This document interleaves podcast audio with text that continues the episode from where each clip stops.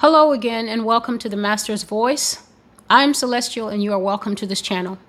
To old and new subscribers alike, you are welcome. If you are new to the channel, there have been a few changes. All videos that re- that relate to the big event of 2020, the thing that changed all our lives, the thing that is still being hotly debated all around the world today, videos that speak about the harm in the arm, they have been moved to other channels such as BitChute, Rumble, and Brighteon. I will soon make short brief introductory clips for all those videos. The reason they have been moved is because the Lord spoke to me and said that they have served their useful purpose. And I agree 100% with his estimation of that. We are three years in this that we call the pandemic. And by now, everyone has more or less made the choices about what they will do with their body. So, those things do not need to take the, the forefront on this channel anymore. They've been archived other places, and I will do the short intro so that if you're a new person, you're free to follow them. There are playlists that I have made for ease, ease of use on this channel. That means that I've put certain topics into groups so that if you are so minded, if you go and watch these topics from the oldest video, you can adjust the filter. So, what you do is you go to a playlist and then you will see like three squiggly lines on the side, I think it is. You click that and then it will drop down. How do you want to watch the video from A to Z, from newest to oldest, from oldest to newest? If you put these playlists from the oldest videos and simply let them play when you are working or driving or something like that, before you know it, many questions that you may have in your heart about this or that, even about subject matter that you're not familiar with. You will find the Lord answering those questions for you. You will find yourself coming into greater, much more expanded detail and understanding about the times that are ahead of us. The purpose of the master's voice is not to foment fear or anything like that, but what must be understood is the more you listen to these prophecies, only one thing should really be crystallizing in your mind, and this is what God wants us all to get. It is impossible to go through the future that is up ahead without Jesus Christ. If anyone thinks that they can get through the future simply by prepping or even just with great Bible study, it doesn't work like that. What these prophecies are meant to cause in the human heart, what they have certainly caused in my own heart, is an absolute and total dependence on the Lord Jesus Christ for every breath, every meal, and every next step. Nobody is getting out of jail free in the end times. There's a reason that they're called the end times. It's not a decorative term, it means that for many people, the times that are up ahead are the end of all things for them depending on what time frame God will take people out of this world depending on what time frame Satan who is the great opportunist will take people out of this world. People who are careless with their lives, people who don't know the Lord Jesus Christ, people who have heard of Jesus and consider him the great punchline in the human experience. Satan is going to pluck from those people almost like a form of backwards online shopping. And all I can say is that the Master's voice is going to be here for as long as God allows. I am working through a backlog of prophecy from 2012 all the way now to July 2022 is when this particular video is being made. And so when I have made enough of the written prophecies into videos, then by the Lord's grace, I will be done. Today is a prophecy that I received today, July the 12th, 2020. It is a very graphic prophecy. I'm letting you know so that if you are in the habit of watching these videos with your teens or your children, that you will perhaps err on the side of wisdom and watch this message by yourself to determine whether it is fit for your children. Some children are more mature than others, but one thing I know is that the youth of today have a maturity and they are involved in things that would make their parents pass out if they knew what their children were doing. And in weeks to come, I will deal with those graphic and heartbreaking prophecies that God has given me about the children of today, and more particularly the children of the United States. But today, it's a sensitive word. It's a word that has got America definitely all twisted up and torn up.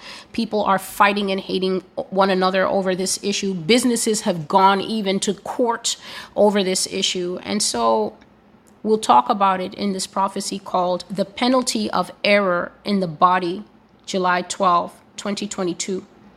For this reason, God gave them up to vile passions. For even their women exchange the natural use for what is against nature. Likewise, also the men, leaving the natural use of the woman, burned in their lust for one another, men with men committing what is shameful, and receiving in themselves the penalty of their error, which was due.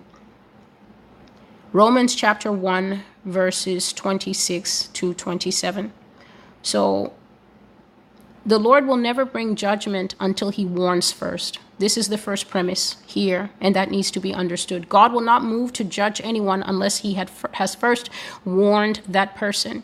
So, even for instance, in the topic that I have just been recently covering, dealing with false pastors, false leaders in the church, never assume that God just wakes up and decides, okay, enough of them. I'm going to take them off the world stage. I'm going to take them out of this life. The Lord is not precipitate, mean meaning that He is not a juvenile. God is not a child. God has immeasurable wisdom that the human being cannot understand. We cannot understand God. So even when God is deciding that, you know what, I'm going to give this person another chance, we may be watching and thinking, oh, but it's not fair. But we, we are not in the position to judge God's decisions and choices. Because why? First of all, He is totally just, He is all wise, He is all knowing. The Lord is infinitely perfect, meaning that even if most of us could strive for perfection in an area, like you become just perfect at baking cakes or you become perfect at a hole in one in golf, no human being can aspire in their right mind anyway to perfection. But God is all perfect all the time. In him is no fault or flaw or shadow of turning. God is like the sun at zenith at all times. And even that is a poor metaphor to describe him. He is simply and perfectly perfect. And so when he decides, excuse me, please, to judge someone or make a decision or make a final determination. There's not a single living soul that can say, Well, I, I don't understand this and I don't get this, and so I'm not on board with this. This is some of the stuff that gets people in trouble with God. The very idea that you, the created thing, wants to weigh in on what the creator has to say. Basically, that's like you bake a quiche and then the fork is trying to have an opinion about your baking skills. It's ludicrous and it's also dangerous, but then chalk it up to people nowadays. And so God is not going to judge until he warns.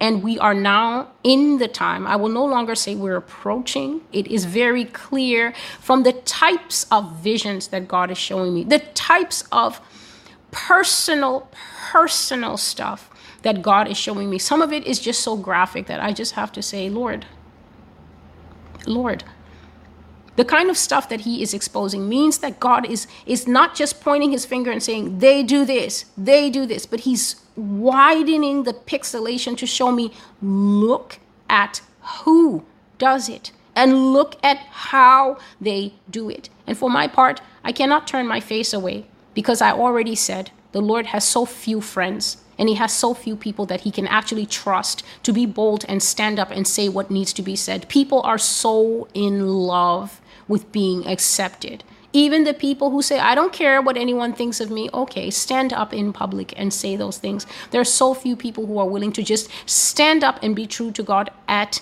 any cost, at cost of reputation. People think that YouTube is like the great arrival. This place is such an invasion of personal privacy. And on top of that, a wise person once said, The internet is forever. So, whatever it is that you say, it will be there forever with your face on it. And as I said when I first started this YouTube, it's a pity because I only have the one face.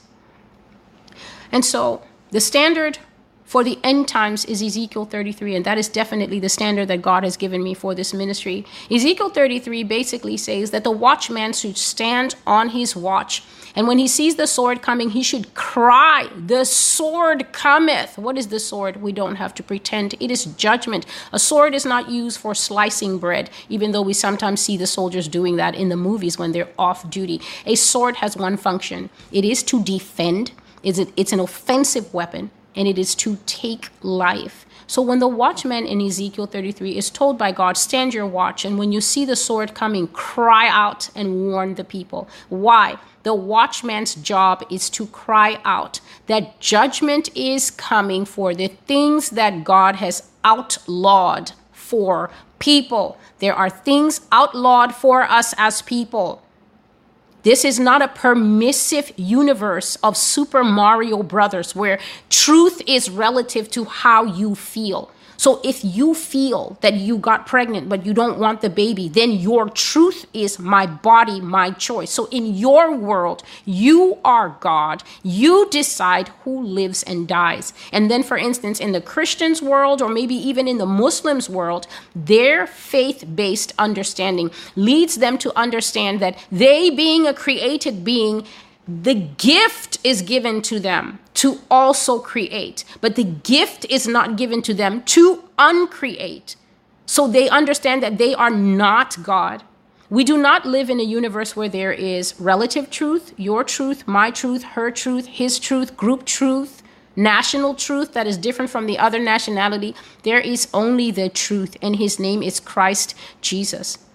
Things either line up with him or when the sword cometh, it will shave away with razor sharpness everything that doesn't line up with the Lord.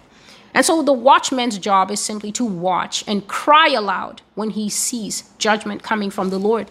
After that, Ezekiel 33 says that if a man hears the watchman crying but doesn't take the watchman seriously, then his blood will be upon him. Your blood being upon you simply means that you wanted to make the final decisions and you forgot that final, final, final decisions are only made by God.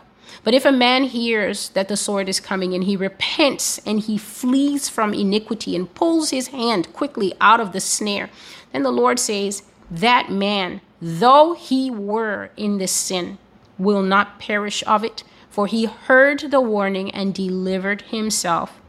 Now, if the watchman sees the sword coming and says nothing, God says that if anyone mocks or refuses to keep themselves safe because the watchman forgot to speak, God says that the blood of all who died will be on the watchman's head.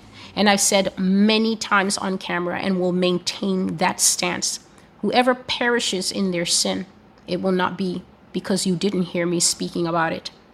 And so, people who remain deceived, people who make a very gross misjudgment about the amount of time that we may have left for repentance. Remember, I was just speaking about how God has different time periods to bring people out of this world, and Satan also has different time periods to bring people out of this world. If you misjudge the time for repentance, thinking, oh, I still have time, or I just want to do this a little more because it feels so good and I just want to keep it going a little longer. I know it's wrong, but I'll soon repent. Or other people who will say, What sword? It's what what utter nonsense. There are people who, when you talk about spiritual things, they cut you off at the jump because they always just say, Wait, are we talking about the rules of the sky fairy? I always said that America has very creative names and um, euphemisms to describe God. And the one that always struck me is Sky Fairy and oh, the guy up there in his dress. So when people hear it, they will be like, What sword? Wait, what are we talking about? This is utter nonsense. I'm not interested. Just understand whether you are interested in eternal things or not, they will run their course. And such people who are caught outside of the judgment period will be caught up like chaff in the wind. These people will be like wheat that is cut down in its prime. Going to see a lot of people dying before their time. I always talk about how Satan will snatch people out of this life before their time because there's this misconception that, you know, um, if you're a Christian, then God owes you that you will die old and, and shaky, surrounded by your children on the bed. And, and we, we don't make enough allowance for how much early death we see. And this is something that I always say to the Lord Lord, we see early death even inside the gates of the church. People who are leaving this earth way too early. And this is before 2020 and the things that it caused. And yet we, we stare at it. The Bible says, make this people dull. That means hearing, they don't understand. Seeing, they do not perceive what they are looking at. That the inhabitants of the earth as a man are taken away, and yet people don't seem to understand what we are watching. And so for sin, sin will certainly play its part. A lot of early funerals. So when I woke up, the first thing I saw was two men having sex. I didn't see their upper body, just their lower bodies. And it was not a still image. It was not, as God will sometimes do it, just a flash. It was a vision. I was seeing it, and I just said, God, it's so early. Why? And this is what he said. He said, Marburg virus is a penalty of error in the body. Marburg virus is eating the Church of Jesus Christ. Marburg will burn through them like a fire through twigs. The evildoers will be decimated by this fire, just as they are on fire of carnal desire for one another. Marburg will take them away. And then the Lord said again, Marburg is a disease yet to come. It is not here yet.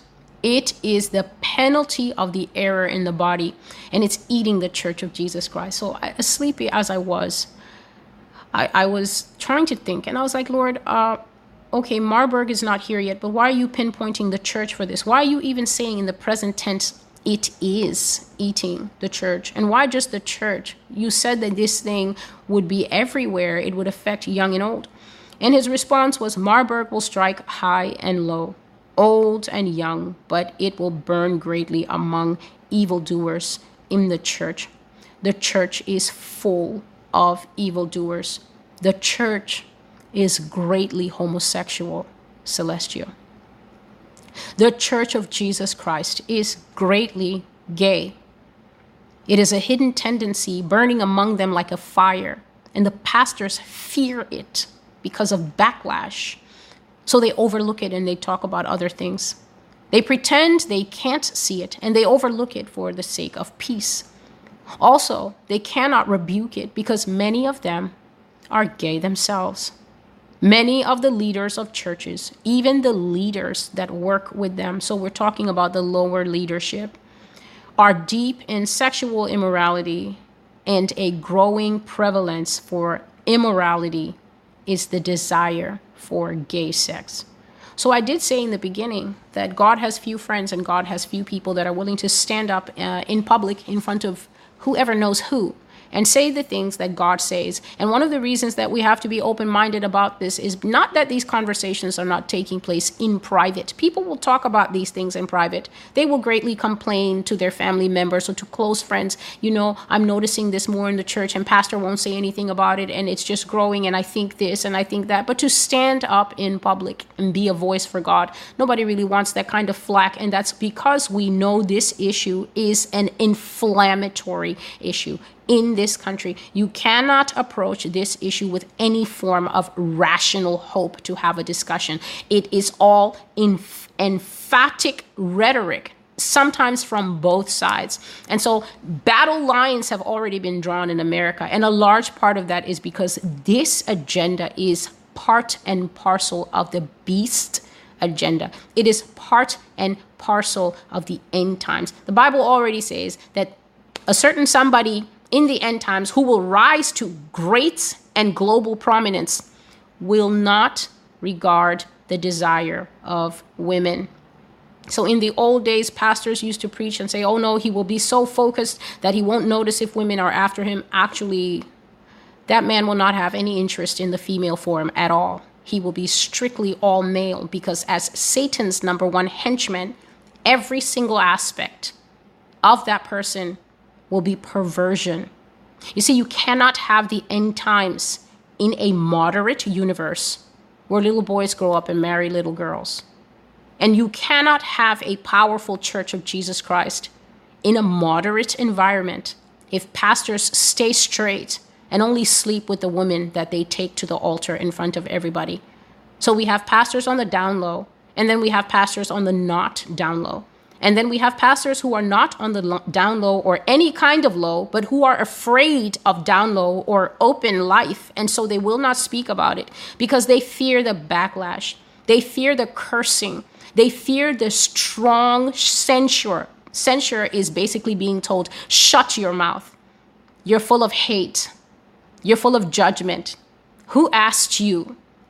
In my case, Jesus asked me. That's the only reason I'm here. Never forget that I'm here because Jesus loves you. I'm not here because it's comfortable. I'm not here because it's fun. And I'm not here because there aren't other things for me to do with my time. I am here because Jesus loves his church. And Jesus constantly wants to have a real dialogue with the Church of Jesus Christ. Because after this dialogue, he is going to be forced to try us as gold. He is going to be forced to judge us. The Bible says judgment begins at the house of God. But as I said, God always warns before he judges. judges. And so the reason that God sends people like me, the reason that a channel like this even exists or that blog even exists is because God wants to show mercy first before he is forced to escalate it to judgment. And so the Lord is basically saying, that the penalty of error in the body, and I've spoken of this briefly on other videos where I have spoken of this topic, spoken of abortion, spoken of uh, what God basically calls the flag sins of America. So there are sins that America is basically known for. If you're a Christian anywhere in the world and they bring up America and you're honest, you're not going to start talking about her mega pastors and her great um, evangelical pride. You're going to say, well, you know, for a country that says it's a Christian nation, uh, it's a shocking amount of her young people that are going to the other side of midnight and saying that they have a taste for male on male flesh, female on female flesh, and they are fighting for their right to terminate life in the womb and saying that the argument is based on freedom of the female and not freedom of the child to come up. And so the Lord says that the church is full of evildoers and that the church is greatly gay. This is the owner of the church saying this.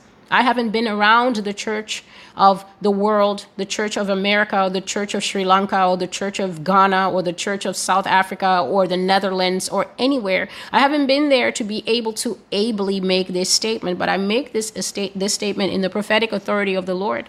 That he says his church, he even puts his name in the sentence, the church of Jesus Christ is greatly gay, a hidden tendency burning like a fire and the pastors fear it. This means that a true, genuine pastor who's on his knees, really in communion with God, God is already revealing this stuff to some people. And some people are bold and they are confronting it, and half their church is getting up and walking out. Why is this? Because half their church every June puts up the Love is Love flag on their Facebook. So they have their profile picture and then they just surround it with the rainbow so everybody knows that they're open minded and they truly, they truly have the revelation of Jesus Christ and they truly know what Jesus means when he says, Love your neighbor as yourself and love everybody because that's all Jesus died on the cross for. When he was dying, he said, Father, this whole thing is about love, permissive love. This is what I want to be remembered from. I love everything and everyone, and no matter what they do, God, I love it. As soon as I find that passage in the scripture, I'll be sure to do a video on it. So, some pastors, God tells them, and these men do stand up and speak, and they pay a price for it. And then some pastors, God cannot even approach them with it because as soon as the Lord begins to lead them down that direction, they begin to pull like donkeys. God, please, you know, the offering's going to go down. God, please, this is vastly unpopular. Remember that the man who is on the head of the board, his son wears a dress. I mean, his son doesn't come here, but I'm just saying, Lord, we're in the middle of a building project, Lord. This is this is what people are telling Jesus. So, for fear of man, Some pastors are not speaking and they're overlooking it and they're talking about other things and they're pretending that they can't see it. So some of them by the spirit they see the spirit rising up. The first thing you will always notice in a church that's getting ready to go apostate is the rise and outbreak of licentiousness. Licentiousness is just basically rip and open your shirt, male or female, and just do anything. Everything's okay, everything's permissible. You will notice that the people will become like unbridled donkeys in heat in a church. The bellies just begin to pop up, and the, the pastor has no, no choice but just to say, Well, you know, you just bring these babies here and we're going to christen them, and things like that you will notice an outbreak of sexuality. And when the Lord said certain things to me in this in this prophecy, and I hope I remember, the first place that I thought of is Pompeii, ancient Pompeii, that God just tapped that volcano and it smoked all those people to death. I was thinking about it this morning and I was thinking, you know, Lord, that is one of the most complete judgments in history. This is the women, the children, the mothers, fathers, teens, old people. This is the blind old man who doesn't even who didn't even involve himself in all that sexual immorality going on in Pompeii. This is a 4-year-old who cannot involve himself or herself in sexual immorality. This is why I always tell people take time with Jesus Christ. Do not play with the Lord and do not assume that you can understand his value system. If anyone thinks that God can create people and then simply wipe out a good gr- a group of people without thinking about the young and the infirm and those who have nothing to do with it, but God decides that the weight of the sinfulness of the whole is too much, it is better to burn it all. I say it all the time on this channel because that is the level of judgment that is going to come to this country. And I hope it will be understood. I have no way of knowing. The Lord says that many, I was saying yes, that the first thing you will see breaking out is this rising heat, sexual heat in the people. And more and more and more they will begin to fornicate. And fornication brings such granddaddy demons into the environment. And now you're coming to church after a very interesting weekend with two girls, one girl. You're coming and you separate. Some are sitting in the pew, some are going up into the choir loft with those spirits.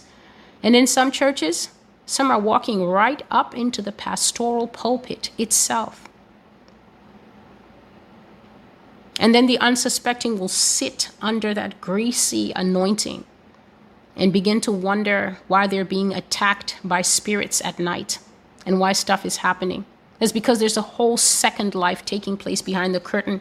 And the Lord says that as the immorality grows in this final time, because Satan is definitely working hard and filling in all his requests, the prevalence is the desire for gay sex in the church. So it's not just sex, like in the 1940s or like maybe in Israel, Palestine. No, it's gay sex. Men and women in the church have homosexual tendencies. I'm reading out the Lord's word. It was basically just a copy today. Men and women in church have homosexual tendencies, and many of them are giving into it, even among the members.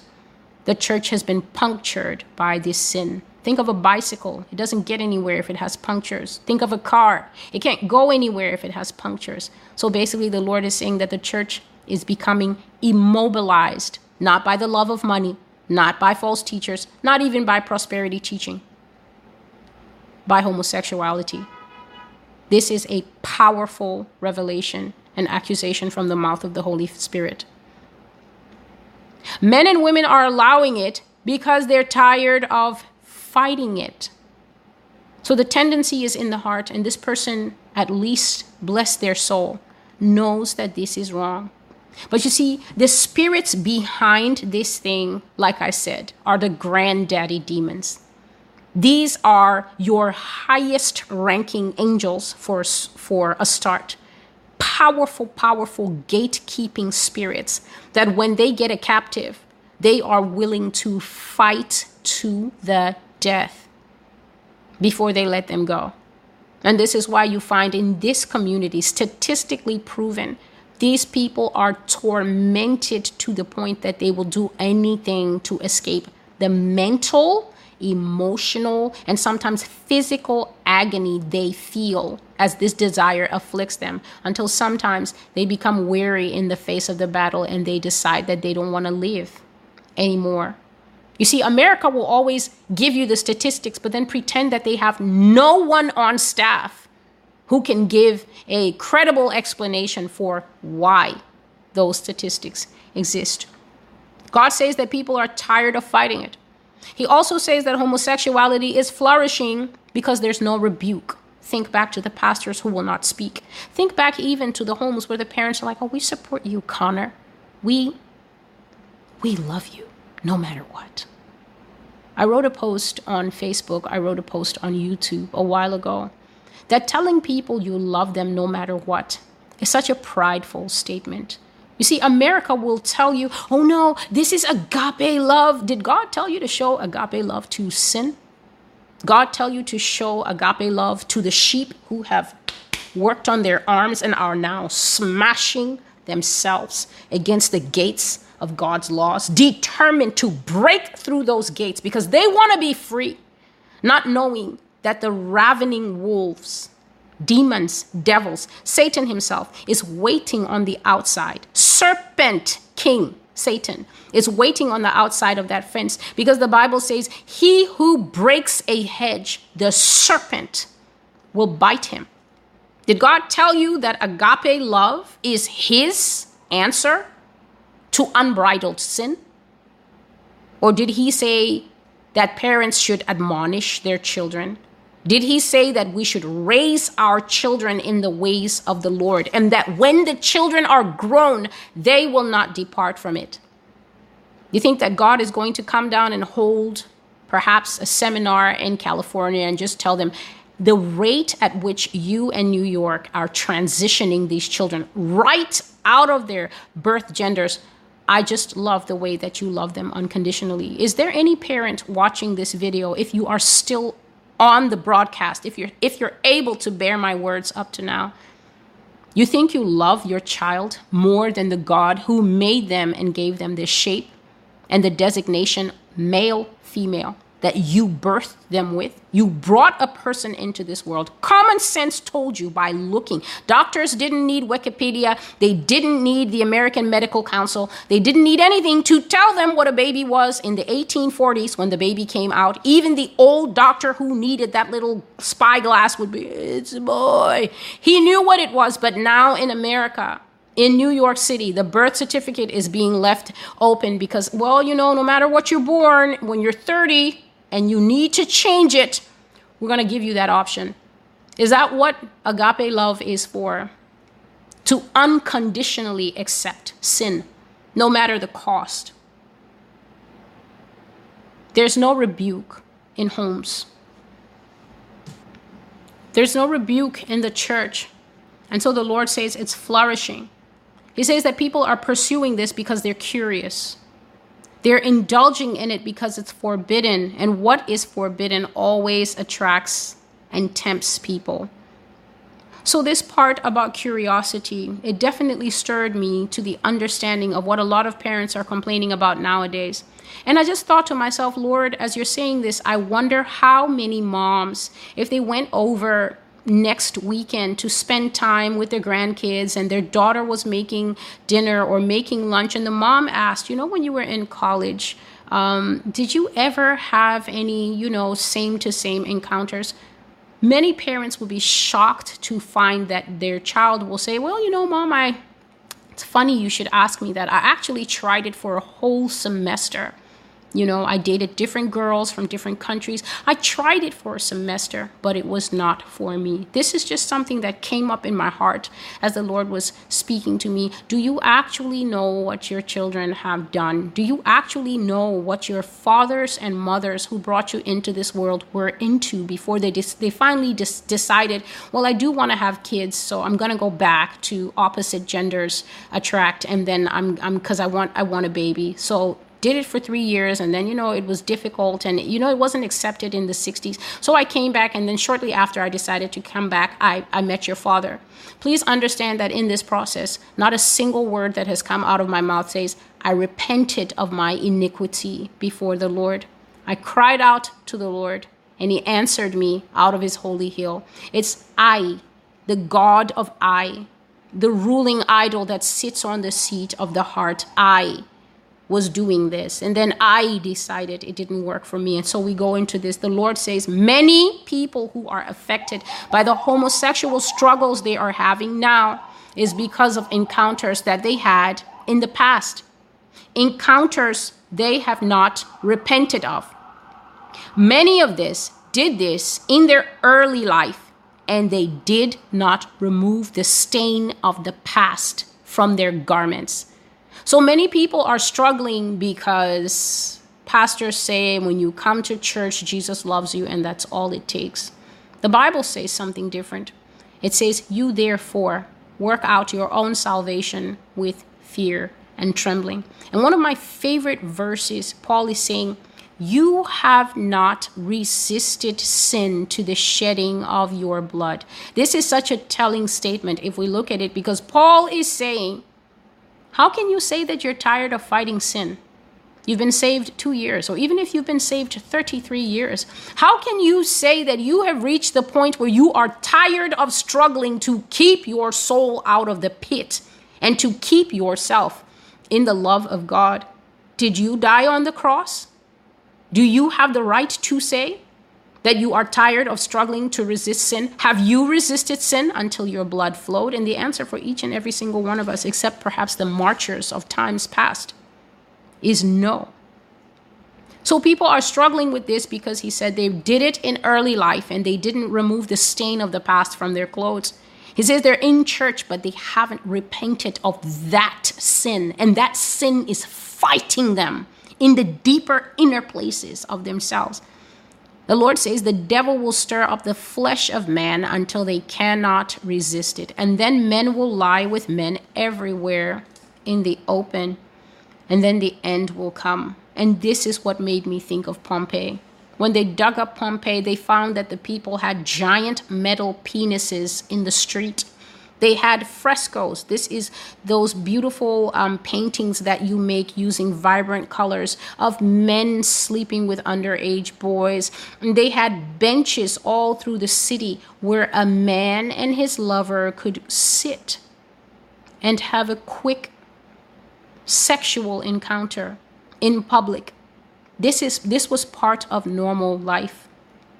These people provoked God perhaps more than anybody else that we can read about except Atlantis. And the different difference with Atlantis is whatever they did, it was so diabolical that God made sure that nobody ever found them again up till now. Pompeii, at least, was found, and evidence of her sin was in the public square. And I have shared on this channel that God says, You who are holy, you who like to keep your eye gates clean, you will see men and women having sex in the street. And now the Lord has upped the ante and said, Public sleeping, man with man in the end times, publicly openly, in some cases, in the street. Public homosexual sex will be caught, but in time to come, the punishment will be a slap on the wrist. It will be a misdemeanor, and then eventually, as we go forward, not a crime at all. Men will be attracted to men, they will crave men and desire men alone. They will not want women. Their flesh will burn for male intimacy. This is the end of all things, the fall of God's pinnacle creation, which is the male, Adam. The Lord went on to say, To whom has God given headship? To whom did I give all responsibility for my garden and creation? Who did I say, You can take of all things except this highest knowledge that is reserved for myself? I gave Adam rulership, headship, dominion, but he has cast it on the ground to become a narcissist. A narcissist is one who loves himself to the exclusion of all others. Yes, Adam loves himself. He loves his own kind. He loves men. And in that is his destruction, because I said the woman is his companion, not himself. I will end it when they are laying with themselves two and three in a bed.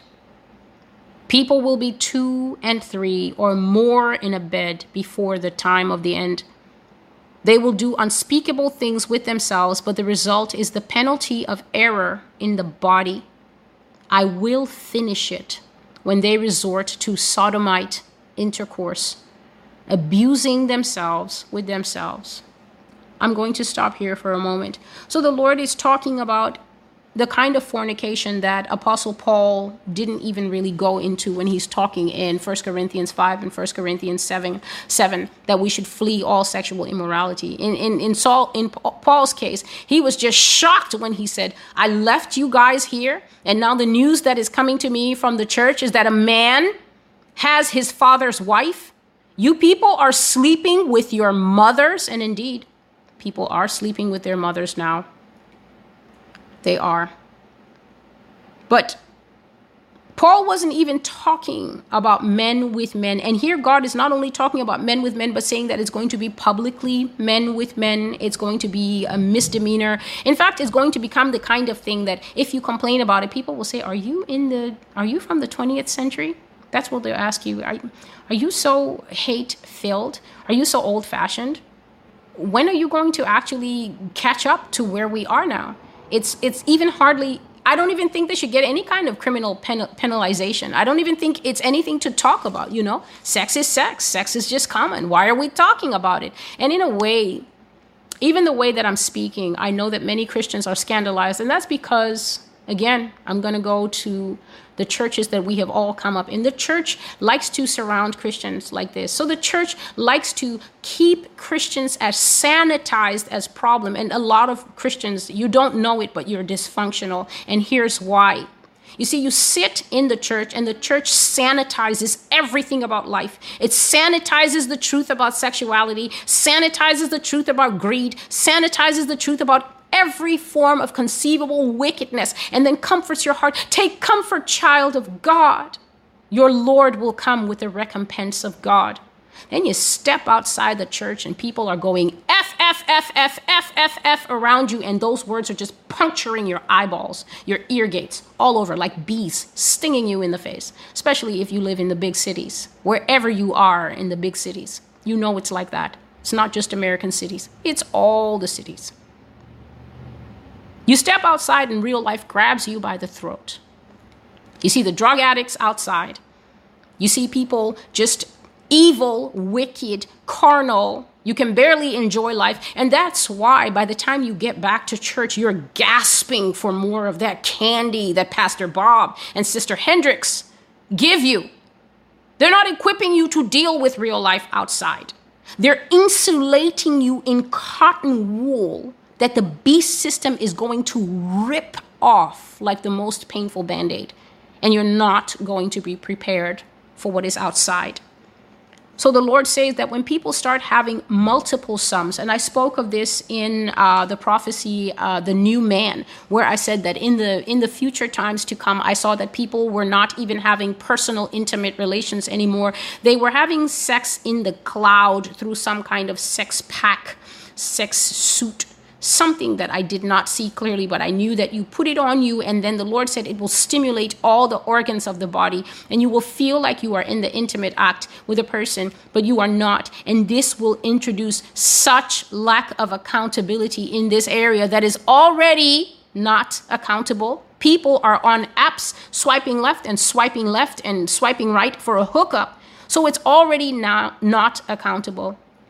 Intimacy has become so cheap that you can try on a man or a woman today and decide it's not a good fit and say like I, I hope you're not upset. And why would the man be upset? He's like no because he knows tomorrow somebody else will swipe him right and he can go and let her try him on.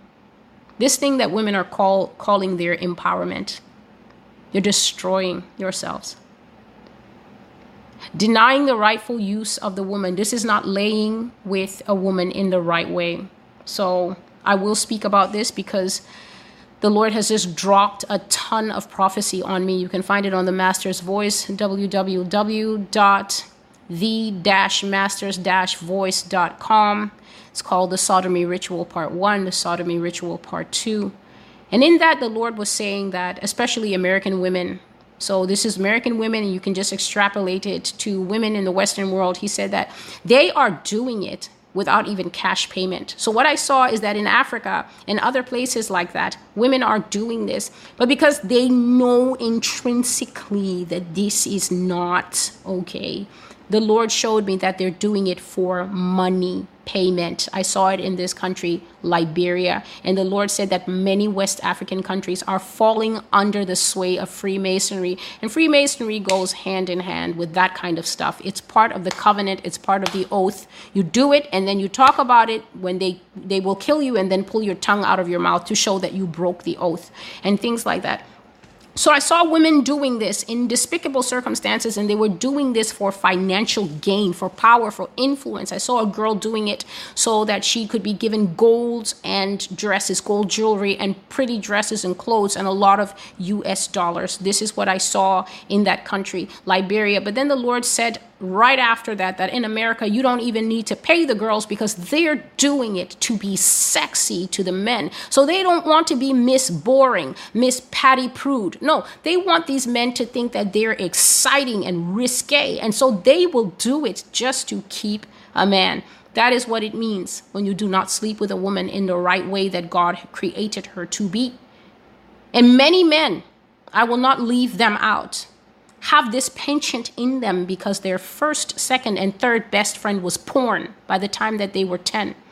So they see these things, and the roots of these things go deep in them. And then you grow up and you want a family and you want a wife. And then God says, Okay, Bill, I'll give you a wife. And then you get the wife, and you start thinking that the wife is pretty Pamela from the stuff you watched as a teen. And you start wanting her to do all this, grieving the heart of righteous women that God has put in your hand. There's women that are not righteous. They want to do this anyway, but a lot of women don't. They're grieved in their marriages. Also, introducing women to sodomite rituals. This is it.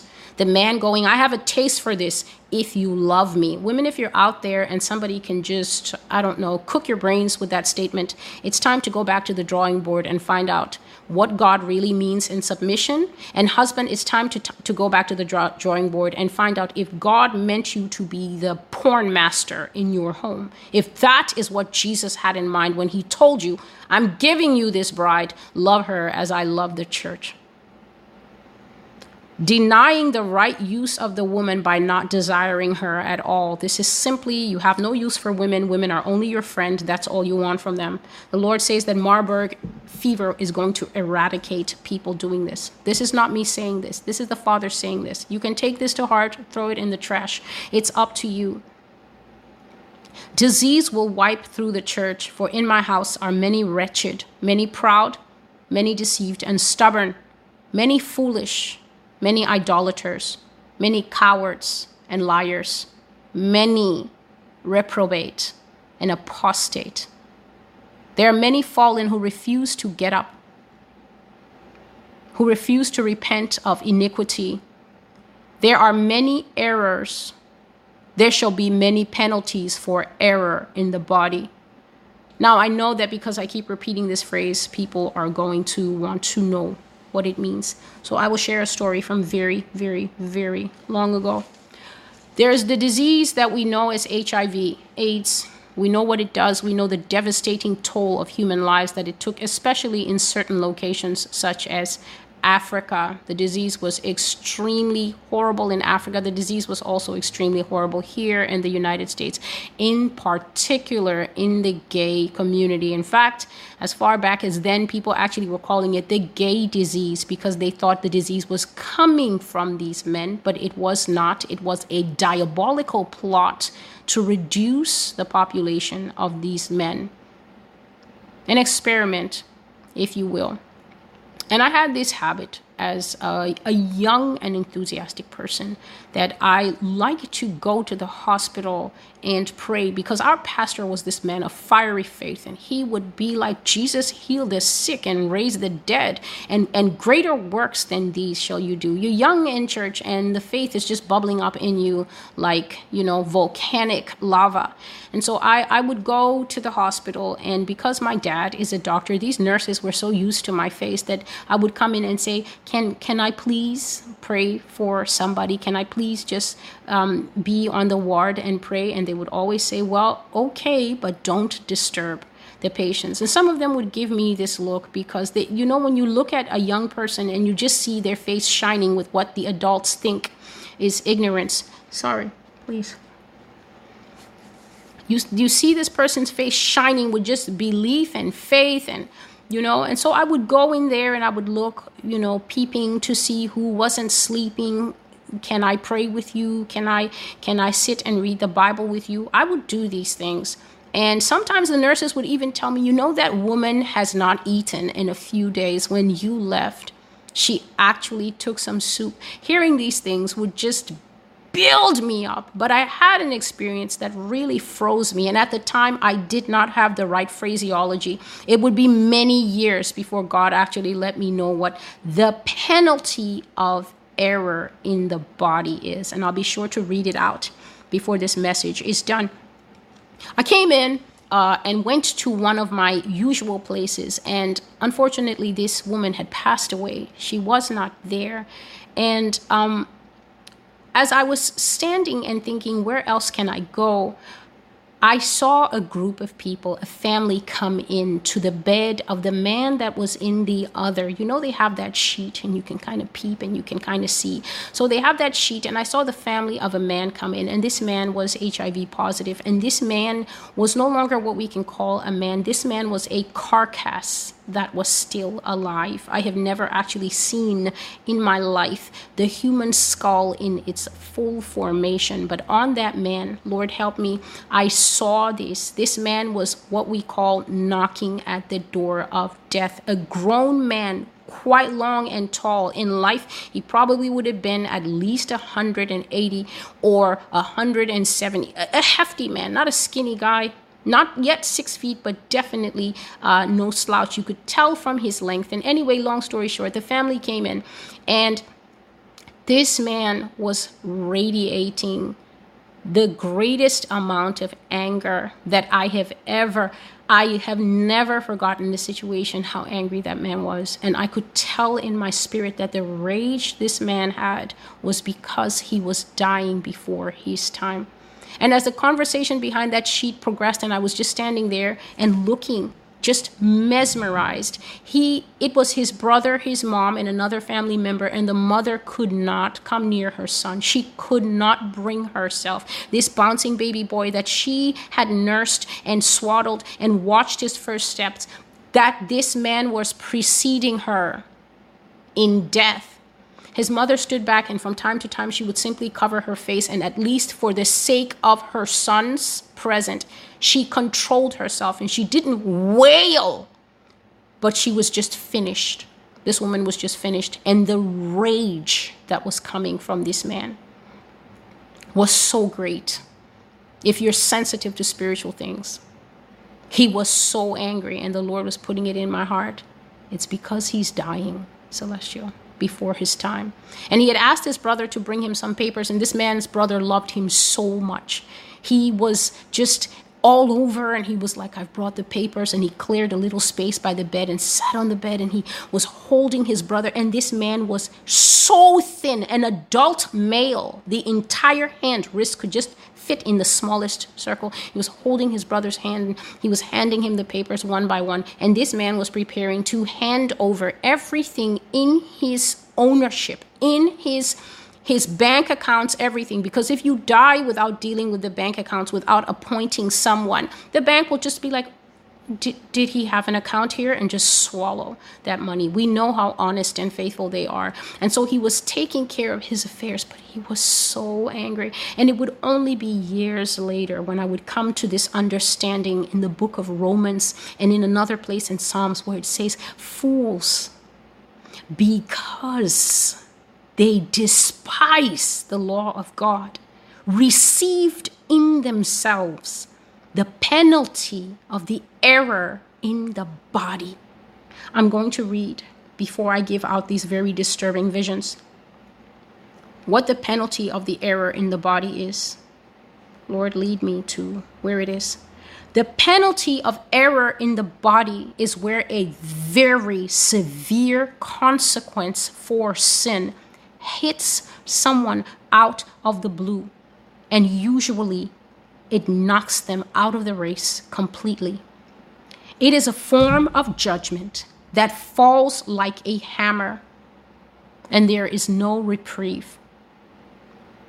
So, when the penalty of error in the body comes, it's when you've been accepted into Penn State, Cal State, and then you're still living it up, and then you head out on a weed smoking, binge drinking weekend, and then Officer Tyler shows up at the door at your parents' house, and they say, Yes, officer, and he takes his cap off, and your mother starts to scream, and there's no Caltech anymore.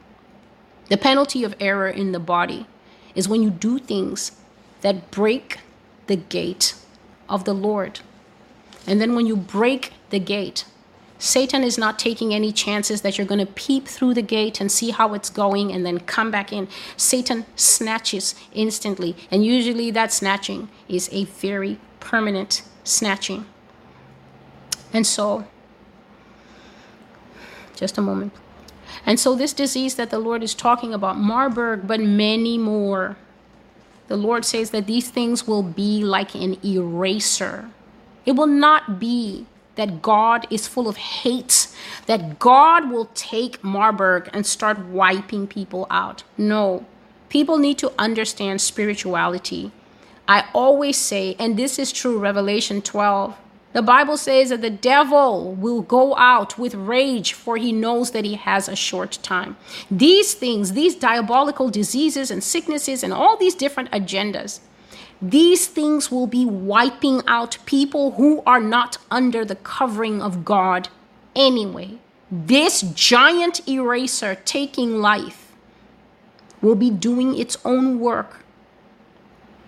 And so, as God was telling me all this, I began to see scenes, and let us move quickly through them, for they are not pleasant for anyone, yourself or myself.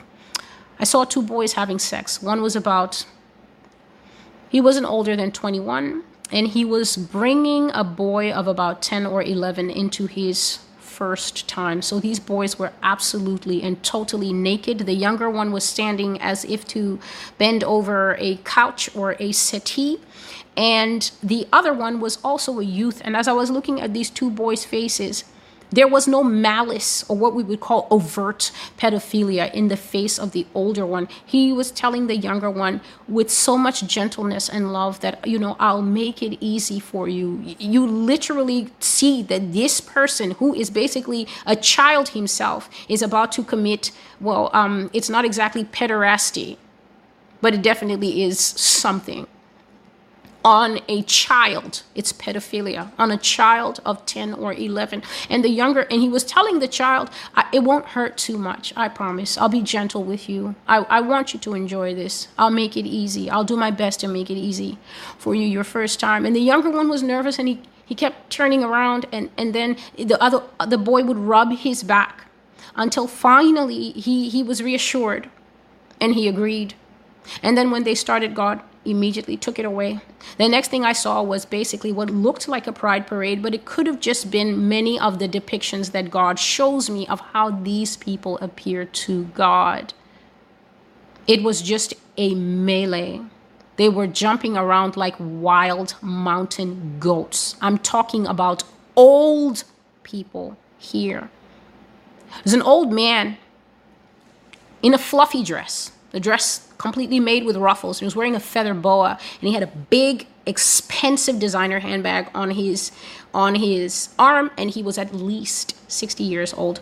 Absolutely bald, with just two tufts of hair on the side of his white hair on the side of his head, and he was strutting, strutting with the handbag, worthy of Madonna. There was another man in the tiniest little green shorts I have ever seen, and a white wife beater and green sneakers and green and white stripy socks. And he was running across the street and going to the light pole and humping the light pole, and then would run across the street to another light pole and hump the light pole like that. I did say it was graphic. If I have to see it, you can hear it. If God has to see it, and then God needs to get it off his chest and tell it to me, I'm not bringing a sanitized, churchified version of anything. Because if you have been living in the same world that I've been living in, then I imagine that June has put quite a pressure on your soul the last 30 days. So let us not pretend. Thank you. So I was just seeing all these different types of things. There was a whole line of men dressed like Vegas dancers. They were dancing the can can. So they would come forward and do the can can in the exact can can dresses. You know how those dresses look like they're made of roses? They would do the can can and then they would go and lift the dress right in front of me and then do the high kicks. And they were wearing just tiny, small underwear. It was just madness. And then I was saying, Lord, why? Why are you showing me this? And it did not stop. I saw men kissing. I i mean passionate leonardo dicaprio kate winslet titanic. The world is ending. There is no one in this moment but you and i oh kissed one. This is how these people were kissing. The amount of emotional energy love that these men had invested in each other had me thinking lord what is the power that is necessary to penetrate this mindset? What what really is going to bring someone who has invested? You see, some of these are young children who are experimenting with this. Young people experimenting with themselves. Some of the boys that are doing this, they're not 11 and 19, 11 and 21. They're 11 and 12 doing this. Partially because the schools and the Planned Parenthood curriculum is telling them that they should do this. And the Planned Parent curriculum is telling your daughters, you can do this because you can't get pregnant this way. Nothing comes from nothing. Everything is rooted in something. Nothing is an error. Nothing is a mistake. Everything is planned. The only difference is is it planned by the Word of God or is it planned by those who are anti and enemies of the Word of God? And so when people have this entire thing as their life philosophy, do Christians really understand what is necessary to go into these depths and bring their loved ones out? Some of you don't understand that this spirit it hardens the heart so much. This is why family members in this, the minute you even try to bring it up, they're ready to curse you and damn you to hell. And as a result, many of you have drawn back. You're afraid. You're scared of the fire. You're scared of the backlash. And so you just, I, I wash my hands of her, but I'm, I'm asking you from a different perspective. When something is this ingrained and has Lucifer in the driver's seat, do you really think that you're just going to walk up and be like, knock, knock, I, I bring the good news, dear, you don't have to do this anymore. I hope you'll see the light and come out of this, dear. Do you really think that this is how you fight a dragon that has blinded people? When Romans chapter 1 says that God has given people over to a reprobate mind to defile themselves with themselves. Do we really feel this Mr. Rogers approach? No prayer, no fasting. We are talking about stronghold demons here that will not let the captive go. No prayer, no fasting. We will just approach. I tried to talk to Marcia, but she's so hardened. Really, church, I see why the Lord was pressing me to bring this prophecy out. It's been a long day, but I see why He was like, do not go to bed until you have spoken this word. We need to change our perspective. This may be the first time that someone is actually putting it this way before you. That you don't take a teaspoon to a sword fight and expect to have victory. I don't know why he won't listen to me. He's cutting me off. Of course, he's cutting you off because the Spirit's in charge of twisting his life to destroy him. Think that your approach is a joke. With God, nothing is impossible. But this kind goeth not. except by prayer, fasting, and a ton of God's available mercy. And so I will end this message. After God put this, this put so much weight on my heart. I wrote it down. And then I said, Lord, I'm tired and it's so early. And I went back to sleep. But the dream I had scared me to where I just came skipping right back out of sleep and decided to call it quits on sleeping for the day. I dreamt that I was sitting in my car and I was having a quick meal. I wasn't parked in front of the house. This is not even where I live. So I just found myself on a street with very nice houses, and I knew that there was a house on this street that I lived in. But when I came to get parking, I couldn't get parking in front of my house. And so I was parked like four or five houses ahead of where I lived. And I was just trying to eat fast and go back to work. And so my phone rang and I was I was eating a sandwich and so I just used a clean finger and I clicked it on and then I put it on speakerphone and I waited as is my habit for the caller to speak first. And the man who spoke is nobody that I know. And in a few seconds, it became very clear that this man was not talking to me and he hadn't intended to call me at all. It was a cross line. He said, How are you doing? But because my mouth was full of food, I didn't answer. And it was just as well that I did not because of the conversation that followed. I heard another man's voice. We'll call him the second man. And he said, Not so good. I, I don't feel too good at all. And the tone of the first man changed. It became guarded, it had an edge to it. It was sort of like, be careful what you say.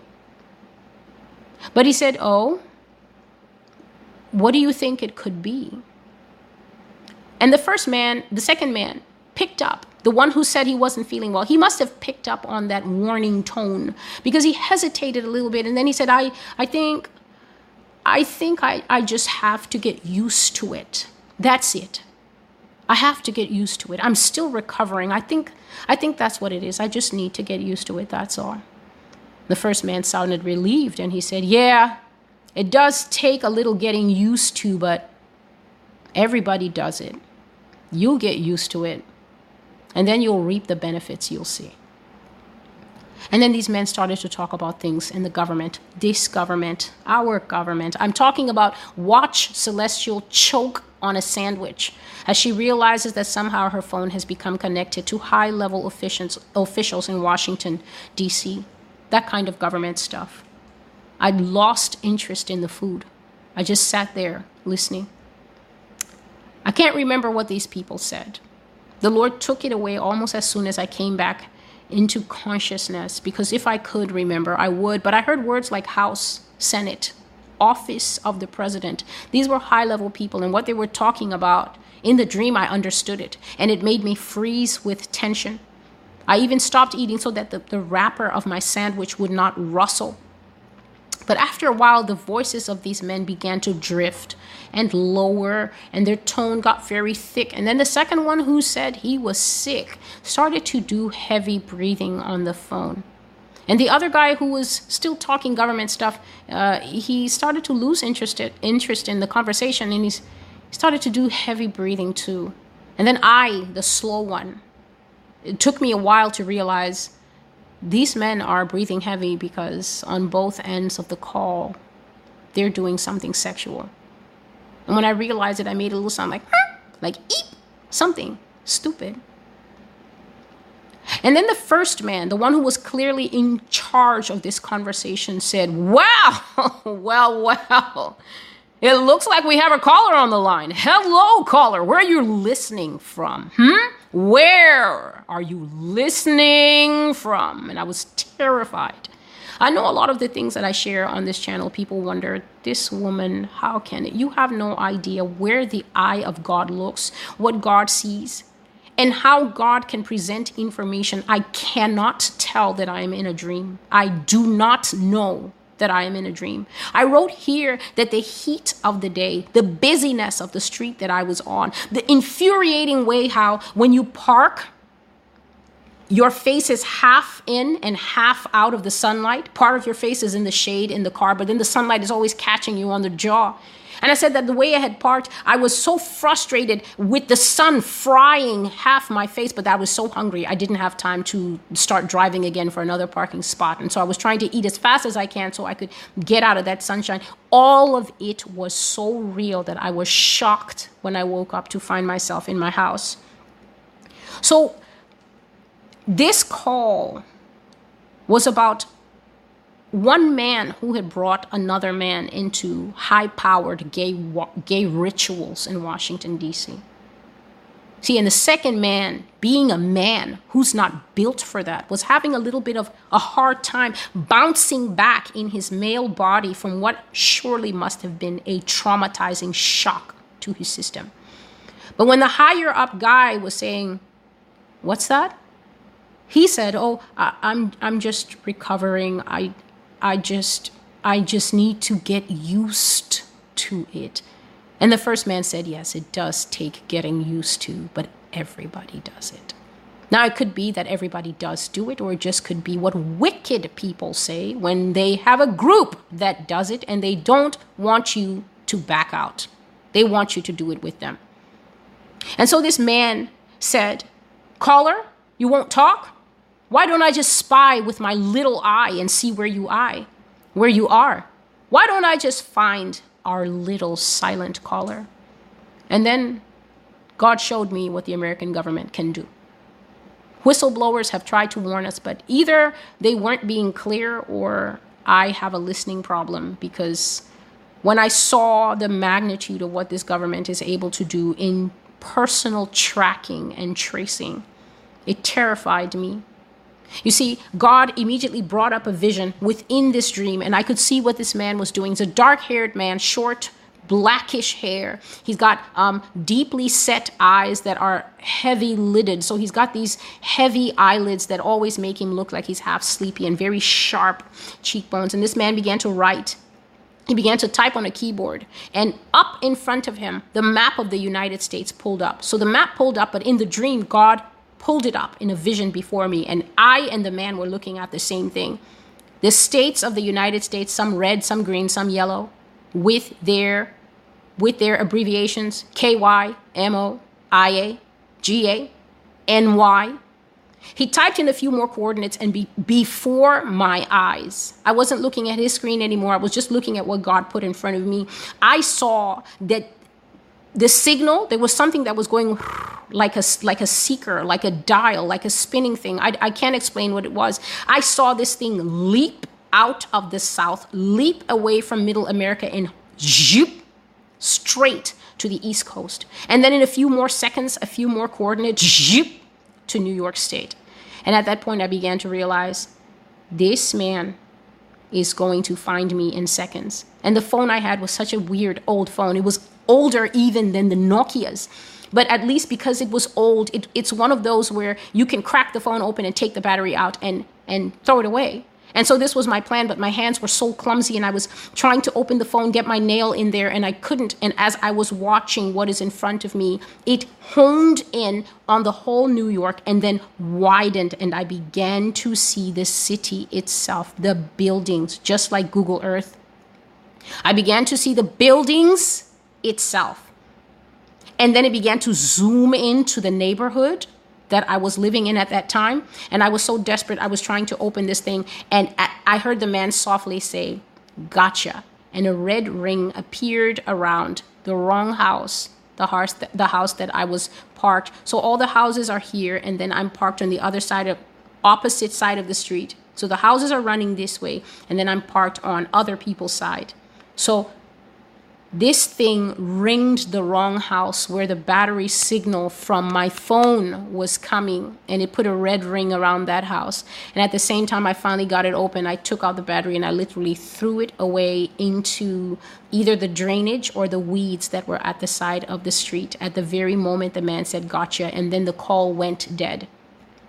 And as i woke up i knew that people would be showing up at that wrong house to find out from those wrong people who heard the high level call by mistake. And so understand that these are not easy matters.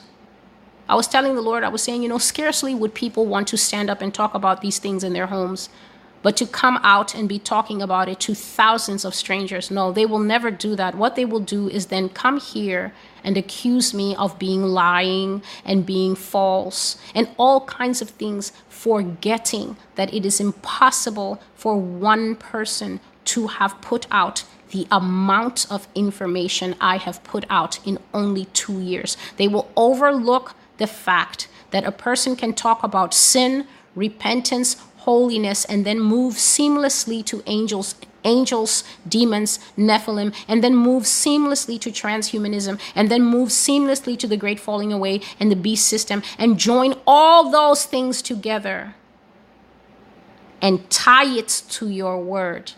They will overlook all that simply to protect their cognitive bias and to stay in their safe and sanitized mental space.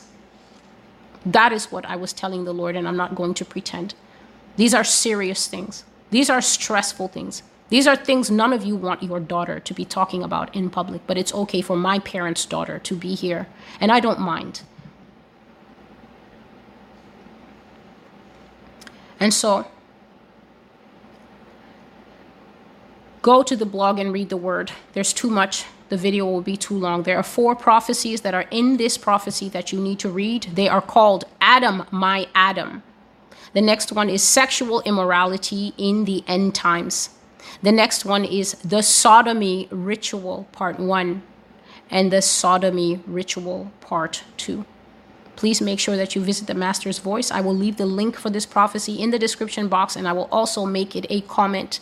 You are responsible for the things you hear. You are responsible to get this information, to understand it, to seek God, how to pray about it. And so, thank you for visiting the Master's Voice. Until I see you again, God bless you and goodbye.